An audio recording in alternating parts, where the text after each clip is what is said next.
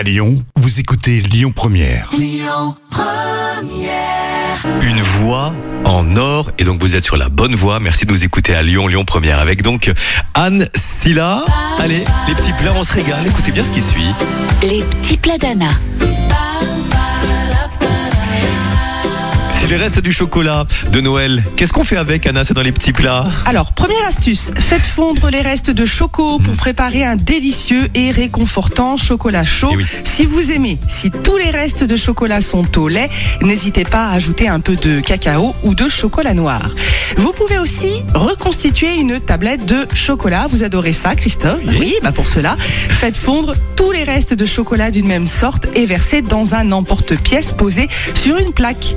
Et aussi, ma dernière astuce, les restes de chocolat peuvent se transformer en, en délicieuse sauce chocolat simplement fondue pour napper un gâteau yaourt Oui. définancier ou un gâteau euh, au potimarron par exemple pour être très original.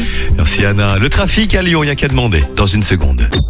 Écoutez votre radio Lyon Première en direct sur l'application Lyon Première, lyonpremière.fr et bien sûr à Lyon sur 90.2 FM et en DAB+.